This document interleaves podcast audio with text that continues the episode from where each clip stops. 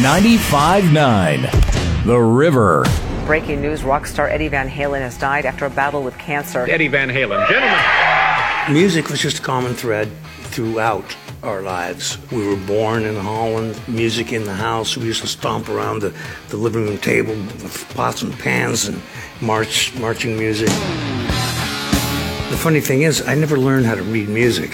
I fooled the teacher. I was just blessed with good ears. I'd, I'd watch his fingers and emulate what he did.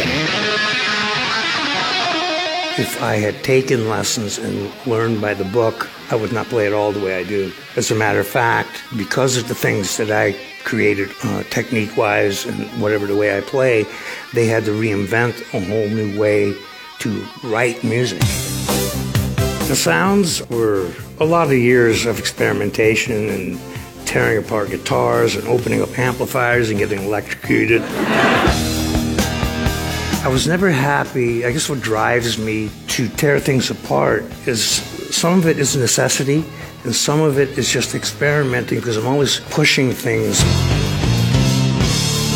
We brought it straight to the people uh, playing live and, and uh, you know, whatever music is out there, there's always room for more.